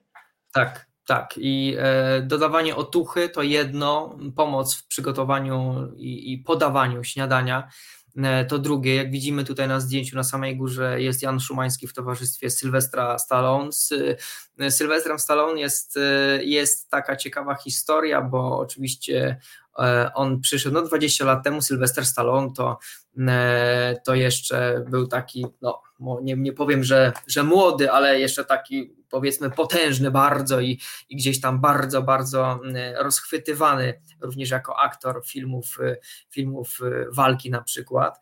No i e, przyszedł taki mm, z troszkę nażelowanymi włosami, czy tak ładnie ułożonymi i e, Jan poprosił, żeby do zdjęcia przynajmniej założył kask, no dał akurat swój i wtedy Sylwester Stallone był taki troszkę zniesmaczony, tak troszkę grymasił, że no ale wziął jednak ten kask na, na, na swoją głowę i, i, i stanął do zdjęcia. Także takich sytuacji e, związanych z celebrytami było więcej. Susan Sarandon pomagała E, pomagała przygotowywać śniadania czy jakieś w ogóle posiłki. John Cusack był, Brooke Shields, e, e, John Travolta był na miejscu. To też również nie po to, żeby się tak po prostu pokazać, o ja celebryta jestem, przyjechałem i, i nie wiem, cieszcie się, tylko chodziło o to, żeby dodać, dodać tym ludziom otuchy, że okej, okay, ja jestem znany, znana, ale tę swoją popularność chcę wykorzystać w jakimś pozytywnym, dobrym celu. Właśnie, żeby dać wam otuchy, żeby z wami porozmawiać, dodać jakieś e, słowo otuchy i, i żeby to było dobre słowo, tak. To teraz jeszcze na chwilę zatrzymajmy się przy nowojorskich e, strażakach. Stan Trojanowski to jest jeden z Twoich bohaterów, który dostaje mm, SMS-a od swojego syna. Kocham Cię, uważaj na siebie. Krótki komunikat, za którym jednak stoi taka pełna świadomość tego, że no, ojciec rusza w rejon, który jest bardzo niebezpieczny. I myślę, że tak jak y, wiadomo, służby typu Straż Pożarna, ratownicy mają świadomość, że zawsze funkcjonują w sytuacjach ekstremalnych, to jednak nikt chyba wstępując do zawodu nie zakłada tak ekstremalnych sytuacji jak y, zamach terrorystyczny i y, no, tego, że trzeba wejść tak naprawdę w piekło. I przecież bardzo no to była taka decyzja, w której jadąc na akcję człowiek wiedział, że może z niej nie wrócić. Opowiedz trochę, jak poznałeś pana Trojanowskiego e, i jak on wraca do tych wydarzeń, bo to wszystko jest cały czas, tak jak powiedzieliśmy, po 20 latach bardzo intensywne i mocne w ludziach.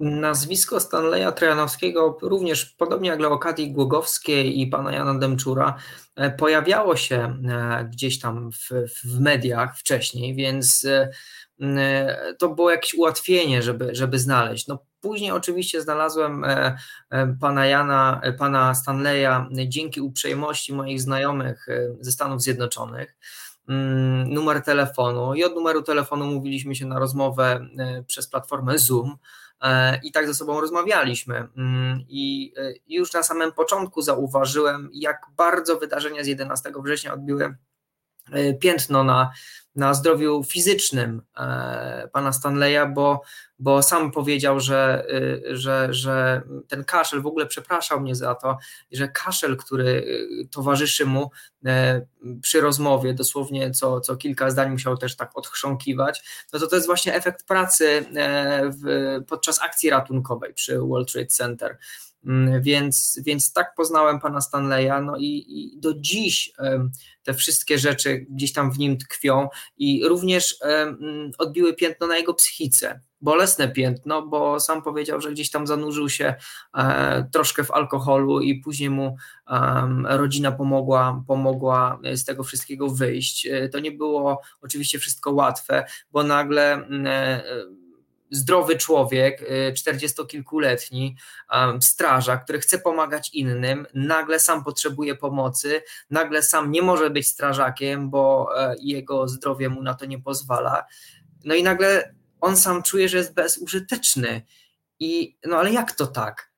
Jak ja mam to rozumieć? Więc, więc to były bardzo trudne chwile, natomiast Natomiast y, y, podobnie jak, jak pan Stanley, tak i inni moi rozmówcy.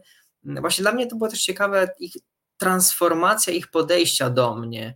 Um, oczywiście nie wszyscy w taki sposób działali, ale znaczna, znaczna część na samym początku, co też mnie absolutnie nie dziwi, budowała dystans wobec mnie i troszkę na zasadzie y, no czego ty od nas chcesz, tak, drogi panie dziennikarzu z Polski. Um, natomiast po kilku godzinach, e, czasami kilkunastu łącznie rozmów, um, ja usłyszałem, panie Kamilu, jak my się cieszymy, że to właśnie pan się zajmuje e, tym tematem. Więc to było bardzo ciekawe dla mnie również, było to bardzo ciekawe pod względem e, jakiejś takiej psychologii. Ja też siebie poznawałem dzięki temu przez to. W ogóle u, uważam, że dziennikarz powinien być empatyczny um, i, i, i, gdzieś tam umieć słuchać i rozumieć drugiego człowieka. To przede wszystkim, to jest jakiś numer jeden, credo dziennikarskie.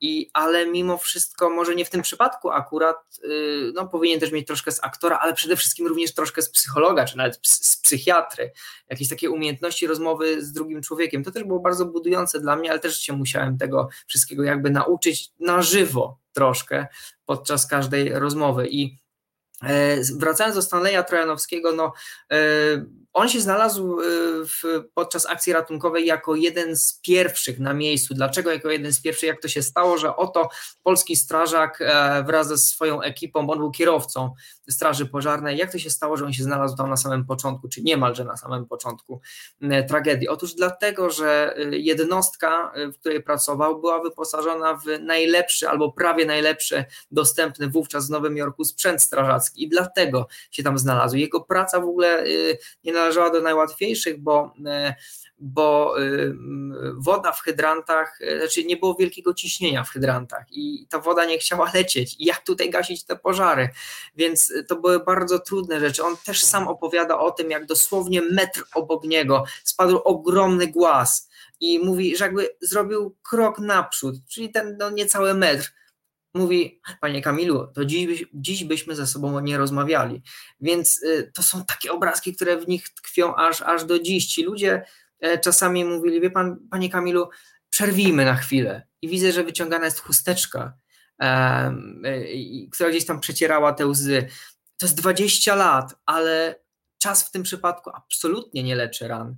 I ja to zauważyłem, i dla mnie to było niesamowite, bo również dla mnie samego. Ja nie jestem w żaden sposób krewnym ani, ani e, z rodziny, e, czy to ofiar, czy to tych osób, które przeżyły, brały udział w akcji ratunkowej i tak dalej, ale te historie wszystkie takie wrażenie również we mnie, znaczy na mnie wywarły, że po każdej rozmowie, szczególnie z y, krewnymi ofiar, e, ja po prostu miałem łzy w oczach. Ja miałem mokre oczy i zacząłem się zastanawiać nad y, kruchością życia, nad tym, że mm, dziś jestem, jutro mnie może nie być i tak dalej. No wyobraźmy sobie, 33-letni facet nagle zaczyna się zastanawiać nad, tak, nad, nad takimi rzeczami y, no nie jest to codziennością, tak? No nie zastanawiamy się codziennie na, nad takimi tematami.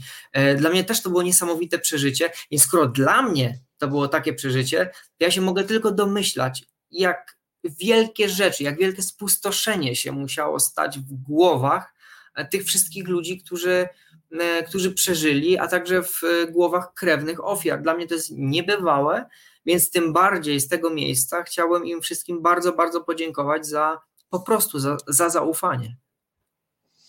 Ja też dziękuję wszystkim Twoim rozmówcom, rozmówcom, ponieważ wydaje mi się, że faktycznie, tak jak piszesz, rozmowa na te tematy, w wielu przypadkach to było takie otwieranie rajan nigdy nie zagojonych, prawda? E, ale tak jak opowiadałeś podczas tego naszego dzisiejszego spotkania o pani Leokadii, która wróciła do domu, położyła się na łóżku, obok był mąż i syn, tak myślę, że wiele osób po lekturze też e, zamykając książkę, tak jak powiedziałeś, pomyśli o tej kruchości życia i przecież nie potrzeba zamachu. Wiadomo, że każdy z nas może się nie obudzić. Jakoś bardziej się mhm. docenia tą chwilę, nie wiem, że słyszysz to bicie serca drugiej osoby, która jest y, gdzieś obok ciebie i takie zanurzenie w tu i teraz, bo myślę, że to jest chyba jedyna możliwa reakcja na śmierć, bo czeka każdego z nas, ale faktycznie na co dzień o tym nie myślimy i wydaje nam się, myślę bardzo często, że jesteśmy jednak niezniszczalni. Na końcu książki, Kamil, e, mhm. powoli zmierzamy też do końca naszego spotkania, ale oczywiście oddaję też tutaj głos Państwu. Państwo są zasłuchani z różnych miejsc y, na świecie. Można zapytać też Kamila o samo rzemiosło, myślę o powstawaniu książki, o tym też, jak się emocjonalnie odreagowuje tego typu historie. Każda rzecz, która Państwa ciekawi, i teraz można po prostu ciekawość przelać na klawiaturę i z przyjemnością te pytania zaraz Kamilowi przeczytam.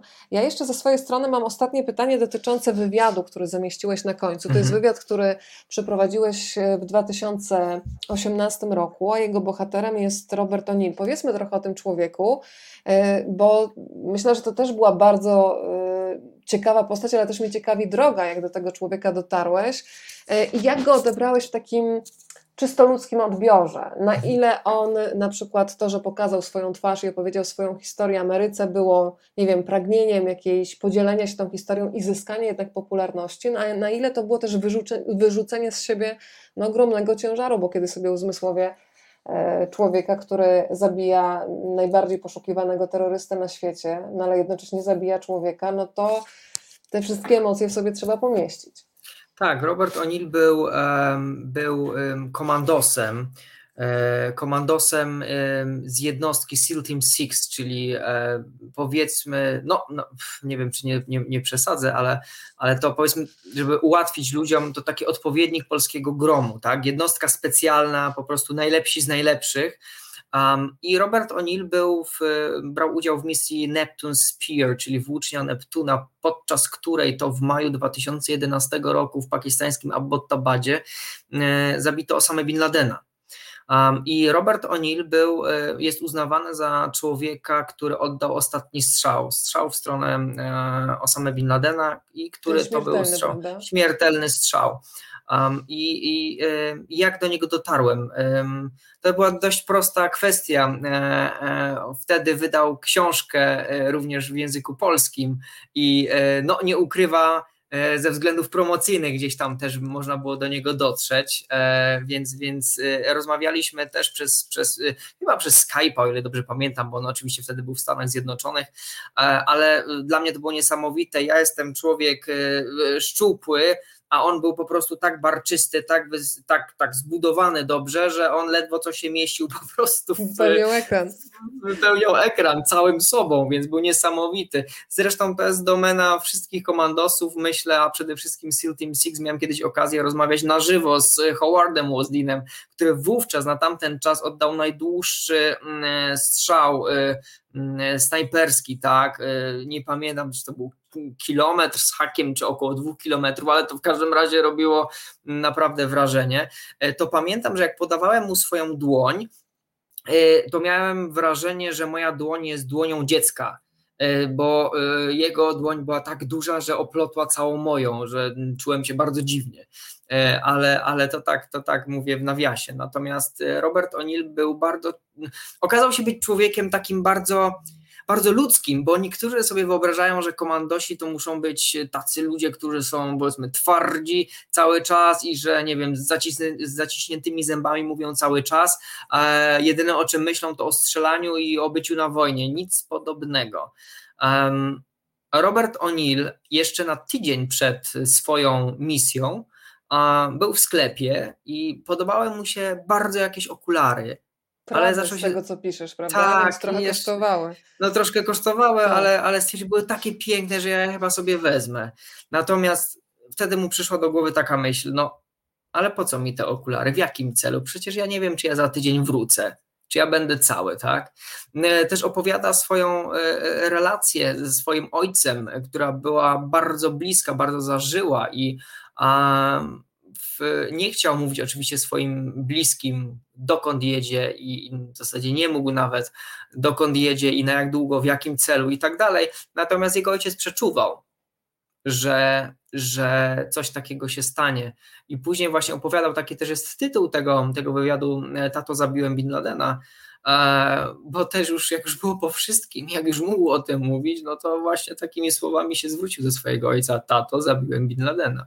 Ale wiesz co, dla mnie z jednej strony ta opowieść jest takim wejściem też w środowisko rodzin właśnie e, żołnierzy jednostek specjalnych, bo szczerze mówiąc nie wyobrażam sobie życia z mężem, który znika i nawet nie mam pojęcia w jakim rejonie świata jest i jaka jest jego misja, więc to myślę, że też wymaga bardzo konkretnej takiej konstrukcji psychicznej.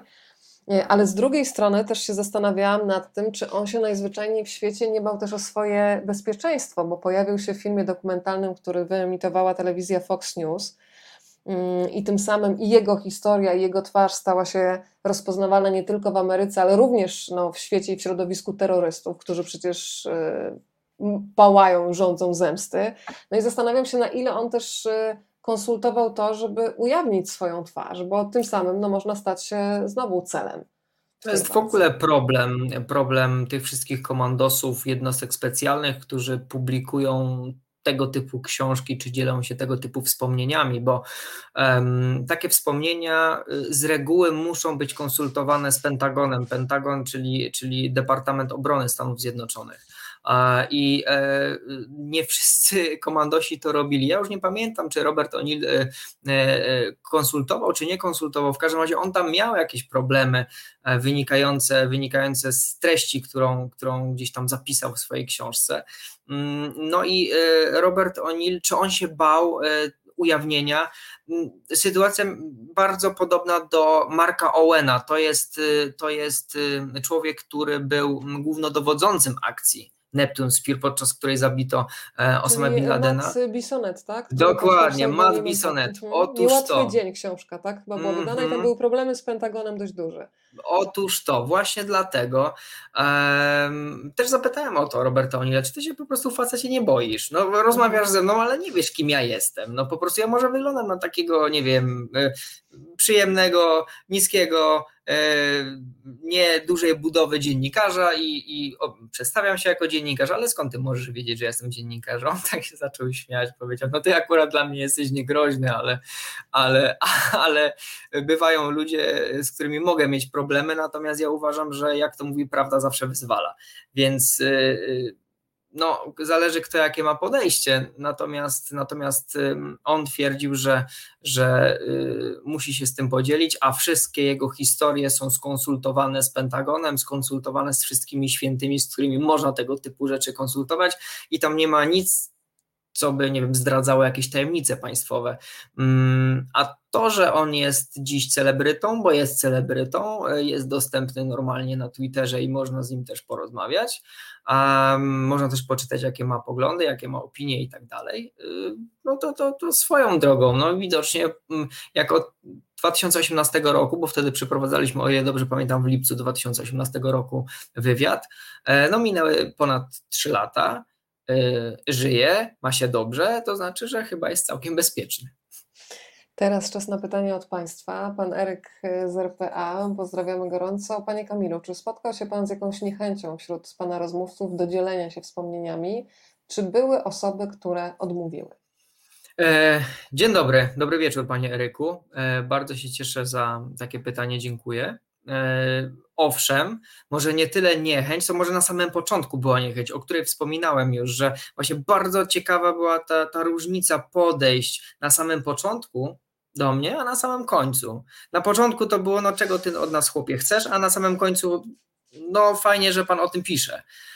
Natomiast owszem, były takie osoby, które gdzieś tam mi odmówiły, ja zapytałem raz, ja zapytałem drugi raz. Jeżeli na przykład za pierwszym razem nie było odpowiedzi, jeżeli za drugim razem już nie było odpowiedzi, e, to próbowałem jeszcze inaczej, na przykład telefonem albo coś. I jeżeli albo nie było odpowiedzi, albo była ona odmowna, to ja już po prostu wycofywałem się, bo absolutnie rozumiem tych decyzję, prawda? Szanowałem decyzję. Stwierdziłem, ok, widocznie te rany są na tyle duże, że ci ludzie nie chcą ich po prostu rozdrapywać, więc ja to rozumiem, szanuję, nie będę drążyć. Natomiast y, jest jedna taka ciekawa historia. E, otóż y, przez długi czas próbowałem porozmawiać z panią Bogusławą Kopiczko, y, mamą Doroty Kopiczko, która zginęła w wieżach World Trade Center. I e, przez bardzo długi czas próbowałem się dostać różnymi ścieżkami do niej. W pewnym momencie już zrezygnowałem i um, historia Doroty Kopiczko została, czy bazowałem na różnego rodzaju źródłach dostępnych e, gdzieś tam w, w, w, w przestrzeni internetowej um, i nie tylko internetowej. No i jakoś pogodziłem się z tym. Natomiast y, proszę mi wierzyć, na dosłownie kilka dni przed y, pójściem, czy przed y, tak pójściem no, do druku książki, no to ja po prostu byłem w stanie się skontaktować z panią Dorotą, pani, panią Dorotą, panią, panią Bogusławą, bo pani Bogusława e, powiedziała, że ona się chętnie wypowie jednak. I to było na dosłownie, nie wiem, dwa, trzy dni przed, przed e, daniem książki do druku. I ja jeszcze wtedy właśnie na sam koniec szybko porozmawiałem z panią Bogusławą i szybko jeszcze wprowadziłem zmiany, to jeszcze poszło do redakcji i do korekty, a następnie do druku i wtedy mogłem powiedzieć, uff, mamy to. Jak wybierał Pan rozmówców? O to pyta Basia. E, jak wybierałem rozmówców, nie ukrywam, że mm, gdzieś tam te historie, te bardzo ciekawe historie e, już w jakiś sposób funkcjonowały w internecie, ale miałem wrażenie, że one były niepełne. W związku z tym te nazwiska gdzieś tam się już pojawiały i um, czy to z pomocą moich amerykańskich znajomych, czy gdzieś tam wykorzystując jakieś różne swoje umiejętności dziennikarskie, um, dotarłem do tych ludzi to po pierwsze, a po drugie, mm, y, około 100 osób po napisaniu serii artykułów dotyczących odszkodowań, mm, odszkodowań, możliwych odszkodowań dla Polaków, Polek pracujących y, przy zgliszczach tego, co no, pozostało po dawnym kompleksie World Trade Center, e, właśnie napisało do mnie około 100 osób. W związku z tym e, część z tych osób gdzieś tam zgodziła się ze mną porozmawiać. Na przykład mam tutaj taką, e, mam rozmówczynię panią Irenę, jest tylko imię i ona jest zmienione, bo pani Irena e, pragnie pozostać anonimowa a która to napisała do mnie w grudniu ubiegłego roku, a która to, czy inaczej, ja już wtedy pisałem książkę i nie planowałem początkowo tej historii, ale kiedy usłyszałem, jaka ona jest, no to stwierdziłem, że to się nadaje. A dlaczego? W dużym skrócie powiem tak, że ta historia miała pokazać, w jak dużym stopniu zamach na World Trade Center, to wszystko, co się wydarzyło 11 września, ma wpływ na psychikę ludzi, nawet jeśli nie byli w środku, a byli gdzieś wokół, tak jak właśnie pani Irena.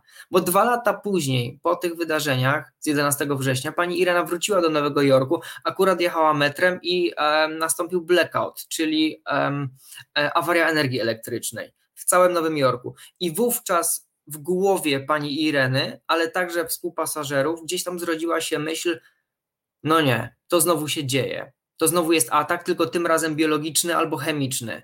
I kiedy szli mostem, wszyscy mieli głowy spuszczone w dół, niektórzy się modlili, niektórzy coś tam dodawali sobie otuchy, ale generalnie było cicho, bo wszyscy myśleli, że zaraz ten most eksploduje, bo ktoś go wysadzi, ktoś zły. I, I tytuł tej rozmowy jest nawet e, Ja tej ciszy, proszę pana, nigdy nie zapomnę. Więc, e, więc e, no, taki był klucz doboru, doboru ludzi, więc czasem troszkę w cudzysłowie, z przypadku na zasadzie, że ktoś się do mnie odezwał, o kim nie miałem pojęcia i gdzieś tam e, porozmawialiśmy o różnych rzeczach, zweryfikowaliśmy, ja zweryfikowałem pewne informacje o tych osobach i tak dalej, no albo po prostu gdzieś już te nazwiska funkcjonowały w, w, w, w mediach wcześniej, ale te historie były bardzo niepełne i można było zrobić, dlatego powstała też ta książka, bo te historie były niepełne i ja mogłem z tego zrobić coś większego, zebrać w jedną całość w postaci książki. Kiedy powiedziałaś o tym moście, też przypomniało mi się, że niektórzy naprawdę nie wytrzymali napięcia i to w sensie dosłownym tego stresu, bo zdarzały się przypadki zawałów serca podczas sytuacji na, na, tym moście, kiedy ludzie się ewakuowali, nie wiedzieli, co tak naprawdę się dzieje. Kolejne pytanie od pani Jolanty. Ciekawi mnie, jaką tematykę będzie miała pana następna książka. Zapewne sięgnie Pan wysoko, niebanalnie, tematycznie. Sądzę, że posiada Pan silną psychikę. Tych historii nie da się wymazać z pamięci. Dziękuję i życzę sukcesów i wytrwałości. To od Pani Joli. Pani Jolanto, bardzo dziękuję za tak miłe słowa. Bardzo mi miło, kłaniam się Pani nisko. Jaki temat następnej książki? No, myślę, że e, nie chciałbym tutaj chyba zdradzać jakichś tam tematów, bo, mm, bo później gdzieś tam to będzie ciążyła na mnie presja, że, że, że powiedział Pan o, o tym temacie, to niech Pan pisze. E, w każdym razie mam kilka tematów w głowie, natomiast muszę przyznać, że chyba sobie muszę zrobić jakieś takie pół roku, co najmniej pół roku przerwy, e, po to, żeby nabrać troszkę znowu sił, gdzieś tam wrócić do tego wszystkiego, bo jak wspominałem, ta książka też wywarła na mnie, na moją psychikę jakieś tam wrażenie, a jak odbiło jakieś piętno i muszę po prostu troszkę to, troszkę to wszystko sobie jakoś wiem, odpocząć po prostu od tego. E, jakie tematy? No interesują mnie tematy przede wszystkim z zakresu literatury faktu, reporterskie, więc e, ja jestem takim człowiekiem, który bardzo lubi słuchać ludzi.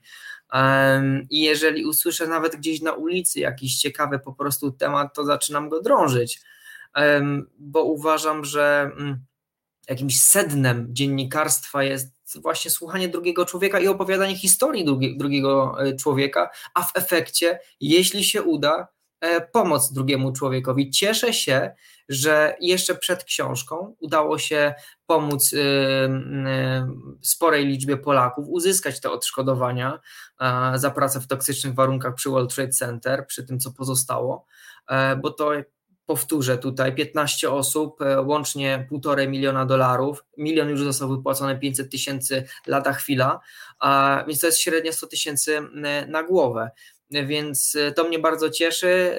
To wszystko sprawia, że jest mi ciepło na serduchu. E, i myślę, że myślę, że też jakąś taką tematykę podejmę, która sprawi, że będzie się dało pomóc po prostu drugiemu człowiekowi.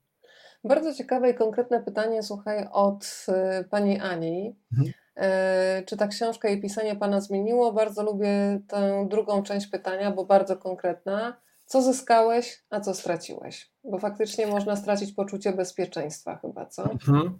Można, można. Ja kiedy pisałem tę książkę, ja nie wiem, czy już o tym wspominałem, czy nie, natomiast e, mm, podczas pisania książki, no siłą rzeczy też człowiek musiał się troszkę oderwać na chwilę, więc e, siadałem na rower podczas przerwy i gdzieś tam jeździłem sobie na rowerze. A że mieszkam w pobliżu, w pobliżu mm, lotniska, no to widziałem te samoloty, które wzlatywały i lądowały. Ja mówiłem wtedy, to mi się pierwszy raz zdarzyło. Ja mówiłem wtedy, dolećcie bezpiecznie, wylądujcie bezpiecznie. No nigdy wcześniej takiego czegoś nie miałem, więc to, to, to dla mnie to było niesamowite. E, więc na pewno wywarło jakąś tam wrażenie na mojej psychice, na mnie w ogóle, na myśleniu o życiu e, jako takim. E, co zyskałem? Hmm, co zyskałem? To jest ciekawe pytanie, bo na pewno zyskałem jakąś też pewność siebie, bo e, w pisaniu, bo oczywiście będąc dziennikarzem, dla mnie to jest debiutancka książka.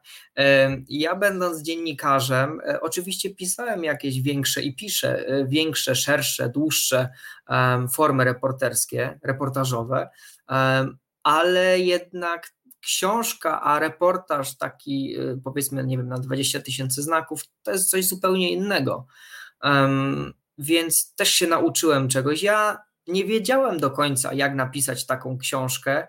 Ja ją pisałem, e, oczywiście mając doświadczenie dziennikarskie, bo jednak już w samym Onecie pracuję 10 lat, ale e, książki nigdy wcześniej nie pisałem. W związku z tym gdzieś tam pisałem z głębi serducha.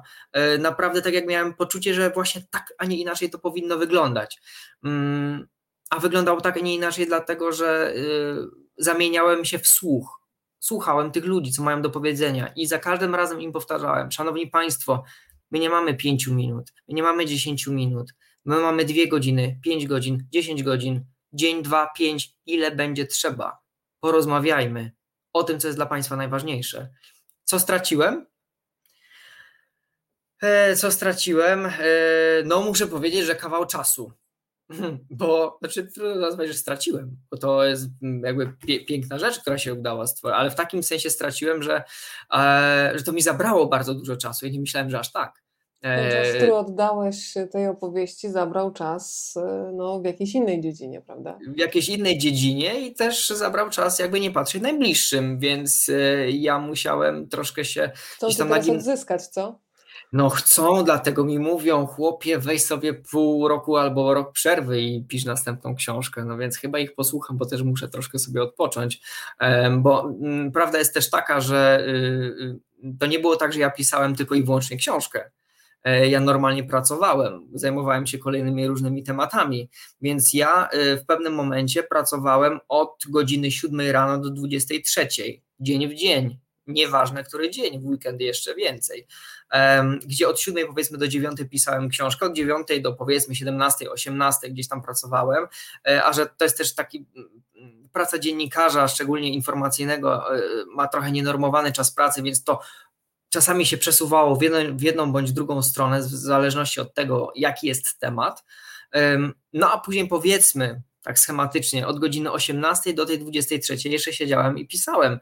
E, a że praca dziennikarza polega na pisaniu, no to kiedy ja miałem przed moją pracą pisać i po mojej pracy, która polega na pisaniu, znowu pisać, no to proszę mi uwierzyć, to było bardzo trudne, bo już się w pewnym momencie nie chciało. No, człowiek był zmęczony, zmęczenie materiału nadchodziło, to każdego by chyba dopadło, ale szczęśliwie udało się skończyć i mam nadzieję, że jeśli Państwo zakupią tę książkę, to powiedzą, że to był dobry zakup i że, i, i że książka jest po prostu ciekawa, bo o to też wszystkim, e, przede wszystkim chodzi, a też chodziło mi o to, żeby te nazwiska, które się pojawiają w książce, żeby, jakiej, żeby zostały zapamiętane przez szersze grono polskiej publiczności, e, bo ci ludzie, tak po prostu mi się wydaje, że oni na to zasługują. Kamil, to życzę Ci z całego serca tego półrocznego czasu na odpoczynek, bo faktycznie trzeba dać głowie odpocząć.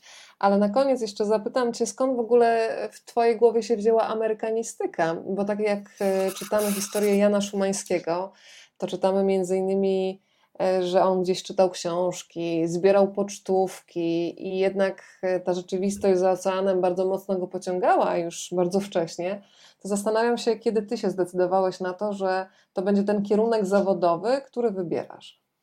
E, ja się Stanami Zjednoczonymi, w ogóle szeroko mówiąc Ameryką, interesowałem w zasadzie myślę, że już od czasów, nie wiem, podstawówki, gimnazjum, coś takiego. A to się wzięło z tego, że gdzieś tam chyba wszyscy oglądaliśmy w latach 90. różnego rodzaju seriale, filmy amerykańskie, które to pokazy, pokazywały e, Stany Zjednoczone jako taki raj i tak dalej. Więc dla mnie to było wtedy, jako dziecko, to sobie pomyślałem, wow, to jest naprawdę ciekawy teren, który fajnie by było zwiedzić, gdzieś tam zgłębić wiedzę na jego temat. To po pierwsze, a później gdzieś tam już w czasach powiedzmy licealnych um, zacząłem się interesować bardziej Stanami Zjednoczonymi, um, już od strony politycznej, nie tylko geograficznej, nie tylko filmowej.